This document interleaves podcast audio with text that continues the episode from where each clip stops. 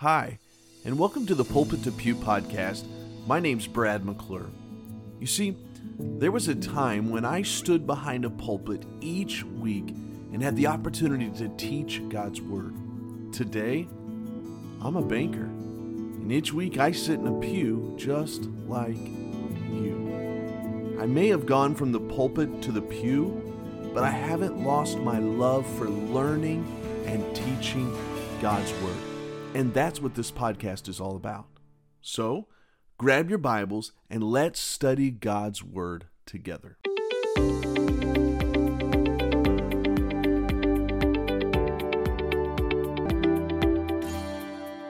Hey, friends, and welcome back to the podcast. So glad you chose to join us this week for our adult Bible study.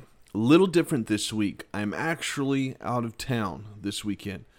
I am on my way, or I went, by the time you listen to this, to Michigan. Some of you may not know, some of our listeners are from Michigan, but I was an assistant pastor for eight and a half years in Charlotte, Michigan, just south of Lansing, fresh out of Bible college, and uh, had some wonderful years there. And that church has its 100 year anniversary. And so Michelle and I are heading up there, or went up there. It's always weird in the past tense, present tense when you're recording a podcast, but we're spending the weekend up there and celebrating with them. So looking forward to seeing some familiar faces. I haven't been up there in 10 years since I left. And so uh, I'm excited to see some of them. So I'm not teaching my class live and recording it and then putting it on here. Uh, so I thought earlier, it's early in the week. It's actually Wednesday night as I'm recording this. I thought, well, why not just go ahead and record it, a shorter version, uh, just and put it onto the podcast and allow you that are studying First John with us to continue. Those that were in my class, they're going to have another teacher, and uh, he's going to do a wonderful job. But I wanted to keep you up to date on this exciting study, in my opinion, of the book of First John. So we have been moving our way through this book. We are in First John chapter one or excuse me, chapter 2. And last week we finished up on verse number 6. And I'll just read it so we can kind of get a running start. I know I'm going a little faster today, but a little running start. When verse 6, you may remember he says, He that saith he abideth in him. The word abideth is a is a fellowship term. If you're saying you're in fellowship with him, with with Christ, he ought himself also so to walk even as he walked. And we talked about that word ought. The word ought kind of gives us two impressions. Last week we said, it, it, first of all, it tells you that you can. You can live the Christian life. You can walk with Christ and for Christ because he tells us to. We ought to. It's expected. But ought also has the implication, the not implication. I think even said that last week, but it has the uh, I don't know the right word for it, but it seems to imply, there you go, that maybe you won't. Some will choose not to walk in fellowship with God, sadly. But he continues on now, and, and there's really three sections that we're going to cover. I, we have a group Voxer that goes on where we all are, uh, we talk back and forth and, and kind of talk about what we're studying in this book, me and uh, the three other teachers, and we talk through this. And I sent him a message early in the week, and I just said, listen, I, I outline the books and, and, kind of talk about where we're going to be studying. And I said to him, I've kind of gave us a chunk of meat this week because there's a lot to cover and it's, and I'm doing it in a shorter format, but I think it's going to be okay. Let's catch up a little bit here. He says, Brethren, so we know he's writing to Christians. He says, I write no new commandment unto you, but an old commandment which ye had from the beginning. The old commandment is the word which ye have heard from the beginning.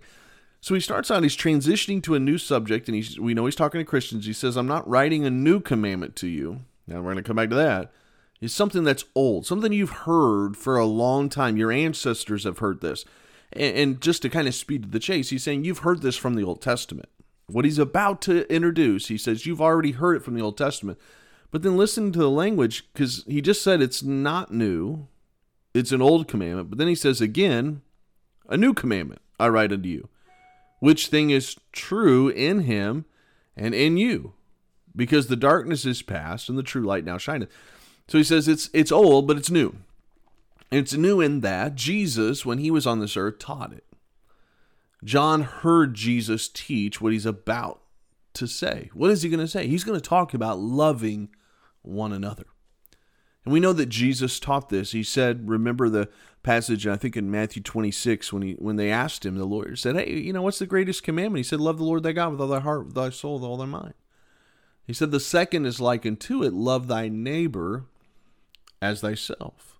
And then in the upper room discourse, one of my favorite passages, but in, in John 13, as he's uh, spending some time talking to his disciples and including Judas at that time, remember Jesus got down on his knees like a servant and began to wash the disciples' feet. And he said, By this shall all men know that ye are my disciples, if ye have love one for another. So with that backdrop, he said it's a new it's new because Jesus just taught it, but it's old because it's been around since the Old Testament. Jesus just emphasized it in his ministry. And he, and he said at the end of verse 8, I don't know if you caught it, he says he says it's a it's true in him and in you. So this is something that can be done. We can love others. He says because the darkness is past. Remember darkness is a metaphor for sin and true light now shineth christ in us the true light jesus is the light as it tells us in the book of john so he says this is something because the darkness is past sin is in the past it's been forgiven and the true light now shineth it says in verse 9 he that saith he is in the light he's continuing that theme of if you say you walk in the light and remember i've said that's a synonym for if you say you're in fellowship with god but and he says hateth his brother is in darkness even unto now. Hey if you say you're in fellowship with god but you hate your brother in christ or sister in christ you know what i'm saying? You're talking about a christian.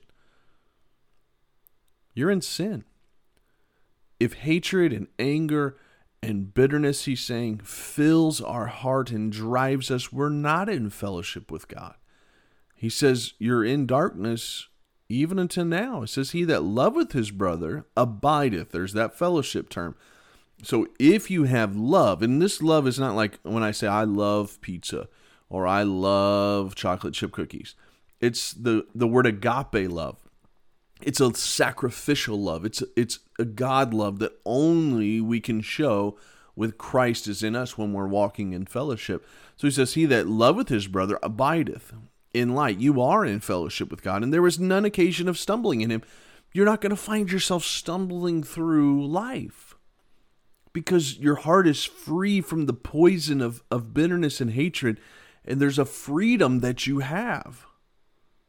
But it says in verse 11, But he that hateth his brother is in darkness, and walketh in darkness, walks in sin, and knoweth not whither he goeth because the darkness hath blinded his eyes. And if you've ever seen this in reality, you've seen someone so driven by hatred and so driven by bitterness, they will they will stoop to levels you never thought they would go to. They stumble through life. It's like they're in a fog in a in, in a darkness. He says they're stumbling over everything, and, and and people that are so driven by hatred and so driven by by anger and bitterness, they don't make good decisions. They don't make wise decisions. They're not walking in the light. And so he begins by reminding them of this command that Jesus said, as I've already quoted, but he said to love your neighbor as yourself, and to by this shall all men know you're my disciples if you have love one for another. And he says, if you want to be in fellowship with God, love others. If you want to be out of fellowship with God and stumble through life, stay bitter, stay full of hatred, try to get revenge. That's the first section, but then there's a second section here. He says, and he's, you're going to notice three groups of people that he talks to. He says, I write unto you, little children, because your sins are forgiven you for his name's sake.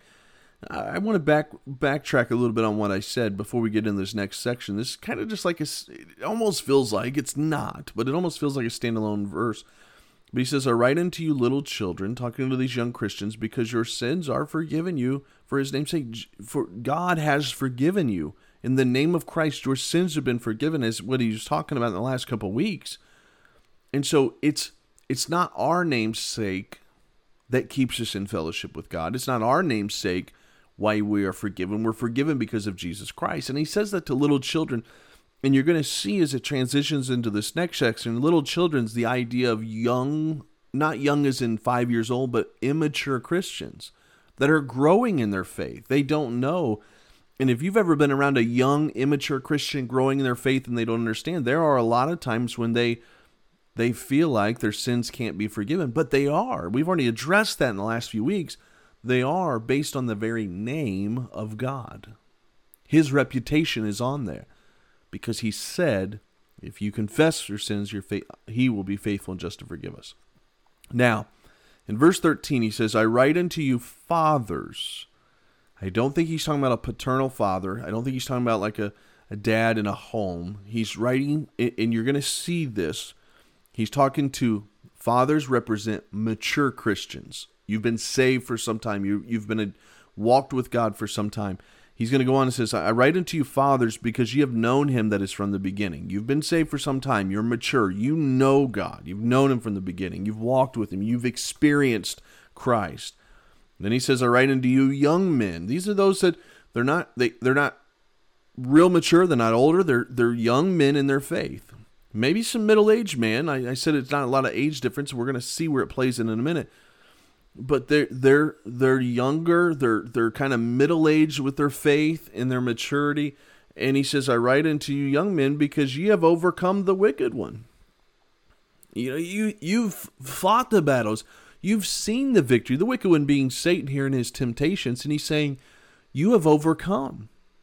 I'm talking to you young guys that got saved and got excited about God and started taking the word of God serious and saying, No, I can live in victory. I don't have to live in sin. I don't have to live in defeat. I don't have to be eaten up by my guilt. I can claim the victory in Jesus Christ. He says, You've overcome it. You you have realized, not in your own strength, but in the strength of Christ, and you have overcome him. You know, there's strength when in the in the young person. You know, I think about my dad and I. My dad and I, we go out golfing. I we we haven't golfed in a while. We're going too soon. Now, I'm getting older. I'm 40 now. My dad's 62, 63. He's born in 59. You can calculate that. He'll be 63. I hit the golf ball farther than my dad. Why? Well, because I'm younger and he may want to debate this, but stronger. You know, there's going to come a time when my boys hit the ball farther than me. Why? Because they're younger and stronger. There's strength in youth, and there's strength spiritually for young believers, middle-aged believers that are that are just, you know what, passionate about the Lord. He says, You've overcome the wicked one. But then he says, I write unto you little children, because ye have known the Father. Again, you're young in the faith. You know the Father now. I'm writing to you, he's saying in this letter, because you're young. And I, and I think it's here, maybe in the next verse, it does change in the Greek word of little children, and it changes from a maturity spiritually to young, like actually young children. But he says, You've you've known the Father. You're a Christian now. It's time to grow. It's time to mature in your faith. Verse 14, I've written unto you, fathers, he's saying it again because you have known him that is from the beginning. He says the same thing. I've written unto you, young men, because you're strong. The word of God abideth in you. He's not saying the word of God doesn't abide in the fathers, the mature. He's saying, but you young men, boy, you're strong. You still got that youth, that excitement, that passion. If you're not careful as you get older in your faith, you don't have your passion anymore. Now, this isn't a this is a broad stroke. I got to be careful here, but you know, sometimes I look out at our church and sometimes I'll see some of the older people and they're just not singing with the same passion maybe they did when they were younger. Just doesn't seem to be that excitement. And maybe some of them are singing at all, but I can see that in younger people as well, so maybe I should be fair on that.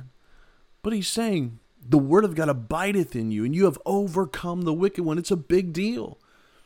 And so I, I how do you come out of this? But probably if I spent it's Wednesday when I'm recording this. If I had Thursday and Friday and Saturday to, to dive deeper into this before I actually taught it on Sunday, I may make some more application on this. But I think what I want to do now, as we're just reading through this, is I want to encourage you to just grow in your faith. It's a natural progression in life. I'm I look at my son who just turned eight. He's grown. It's crazy. I just look at my memories on Facebook where he was eight years ago and uh, just holding him on my chest as a little baby and where he is now. There's that natural growth that happens physically, but there's also going to, should be a growth spiritually. And, and, and embrace it. You may be a young Christian. Well, hey, get into God's word and and strengthen yourself in God's word. You may have been saved for what's considered middle aged time. You've been saved for a little while now. Hey, you ought to be overcoming Satan. You ought to be growing in your faith. You ought to be helping others and discipling others. And you may be mature in the faith. You've known God for a long time. You're not done. You definitely ought to be discipling and mentoring others and encouraging others. And so there's growth there. All right, let me see where I'm at. I'm 15 minutes in, and I've got a big passage left, but I think I'm going to keep it simple. Although I didn't even open my notes, so we'll see how this goes. I've just been kind of going off the cuff here, but and from from my study that's fresh on my mind. But in verse 15, it's verses that you know. It's verses that you've heard. And I'm going to stall here for a second and try to get my notes up. Maybe they'll come, maybe they won't. But I want you to li- think about these next few verses. It says this It says, Love not the world, neither the things that in this world. You've heard it before, haven't you? We, we've known this passage. We're familiar with this passage. We've heard it taught. If you've been in church any time in your life, any time in your life, you've heard this taught many, many, many times. And I'm not saying that as if it's a bad passage. I'm saying it's a great passage. It's a wonderful passage. It's a passage we need to hear often. But he says, Love not the world. What does he mean by the world? I don't think he I don't think he means don't love the beauties of this planet or the beauties of other planets or the beauties of the galaxy. He's not saying that. He's not referring to creation. He's not referring to mankind. He's not saying don't love people. But the world is an invisible spiritual system that is opposed to God. It's opposed to Jesus Christ. It's Satan's system for opposing the work of Christ on this earth. It's the opposite of being godly, it's the opposite of being holy. That's what this world is. And so, just as the Holy Spirit will use believers to accomplish God's will on the earth, Satan's going to use people to fulfill evil purposes in this world system. I think of Ephesians 2 2 when it says, Wherein in times past you walked according to the course of this world, according to the prince of the power of this air. What's he talking about? He's saying we, we walked according to the system and the thinking of the evil world system. And as a Christian, we live in this physical world, but we don't belong to the spiritual world and Satan's system that's opposing God. And a lot of times, pastors, or especially talking with teens at this time, they give illustrations of what is worldly and and it can be dangerous. It can get into standards, and I'm not trying to go there, but I think we understand there is a form of some godliness and worldliness. There is music that is considered godly, though I believe there's a range there, and there is music that is no doubt worldly, carnal, sinful, fleshly. I think we can say that there is dress that is godly, and it doesn't have to be Amish, but there is dress that's immodest and worldly. Our world would promote it, our world would put it out there to show off things that should not be shown off. I think so staying very general here on the podcast. We I think we can all say that there are some systems in this world that that would oppose the things of God. And we could go on for reading, we could go whatever. With television, we could say there's some things that are honoring to God, there's some things that are dishonoring, and you may have some room in how you and what could be honoring and not honoring and, and where you draw the line and your standard for your family. But I'm telling you, we all have to admit there are some things that are honoring and dishonoring, worldly and not worldly. And he says that we as Christians, if we want to be in fellowship with God, we shouldn't love the world. He tells us what not to love. And then he tells us what we sh- what we should love. He says the love of the Father is not in him. and why, excuse me, why we shouldn't love this because the love of the Father is not in him. It breaks the fellowship that we have with God. The whole thing that he's been setting up, saying we want to stay in fellowship with God. But when we have a love for the world that, that replaces, it replaces the love for God that we should be having, and it takes us out of it, breaks the fellowship with God. Worldliness begins in our heart. That's where it starts. And then it becomes outward. And so, where do we start to deal with the problem? We start in the heart. Now, some of the traps of the world system, it's laid out here. He says, for, the, for all that is in the world, the lust of the flesh, the lust of the eyes, and the pride of life is not of the Father, but is of the world. And the world passes away. The world's going to be gone one day, and the lust thereof. But he that doeth the will of God abideth forever. So the traps of the world system quickly we have the lust of the flesh. That's anything that appeals to man's fallen nature, sinful flesh. So desires are natural, but Satan perverts those desires. Hunger is natural. I'm kind of hungry right now. But gluttony is Satan's perversion of that. Thirst is normal, but drunkenness is sinful. Physical relationship in, in marriage is biblical. But fornication, any type of sexual relations outside of marriage, is called fornication. It's sin. It's a lust of the flesh. Sleep is natural. Laziness is sin. It's a lust of the flesh. And the Bible says the flesh profits nothing. The flesh is what was defeated on the cross, but yet so often we give into our flesh. We have to be careful lust of the flesh is worldly. Then he says the lust of the eyes. So the eyes are the gateway to our mind and to our fleshly desires. So what we look upon affects our mind, which affects our heart, which affects then our actions.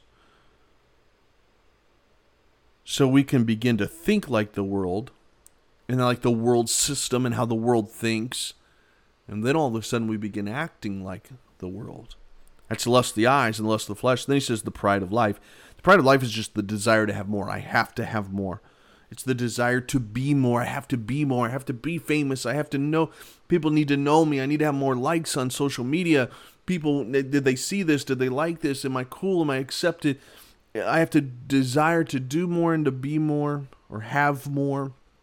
But James said, that friendship with the world is enmity with God. You see, he calls it adultery. He calls it a spiritual adultery that when I love this world system and its sinfulness more than God, I'm no longer walking in fellowship with God. Matter of fact, I'm acting like an enemy of God. Strong, strong words, I know this is John speaking, though not me. John gets very serious with these young believers. He remember he said he's talking to fathers, he's talking to mature believers, he's talking to young believers, and he's talking to brand new believers. But he's saying, listen, don't love the world. Fall in love with Jesus. This world system fades away. It's going to be gone one day. And it only destroys, it only leads to pain, it only leads to sorrow. It may seem, there may bring a temporary pleasure for a season, but it's going to be gone before you know it, and you're going to be empty and you're going to be miserable. But he says, He that doeth the will of the Father shall abide in fel- abide forever, in fellowship forever, in joy and peace, the fruit of the Spirit, love, joy, peace, long suffering, gentleness, meekness, temperance, faith. I mean, don't those things sound so much better than the opposites? Hatred, selfishness, worry, fear, anger, all these things. And so this week in our adult Bible study, we've continued down through. We went through verse from verse 7 down to verse 17. We've seen how he says, Listen, you want to be in fellowship with God. And that's what we all want. I want to be in fellowship. I want to see God's power in my life. I want to be in fellowship. Love my brother. Don't hate. Challenge myself to grow spiritually and do not love the world and its system. Don't get caught up in that trap. Love Jesus Christ supremely. That's our study this week. Sorry, it wasn't the the other way of recording. Maybe I get maybe a little bit more worked up, a little bit more passionate, and a little bit longer though. But we'll be back to that next week. I hope that you're enjoying this study. It is an encouragement to me. Let me know. Send me a message on social media. Uh, send me a message on the on the website bradmcclure.org and sign up for the newsletter. But let me know.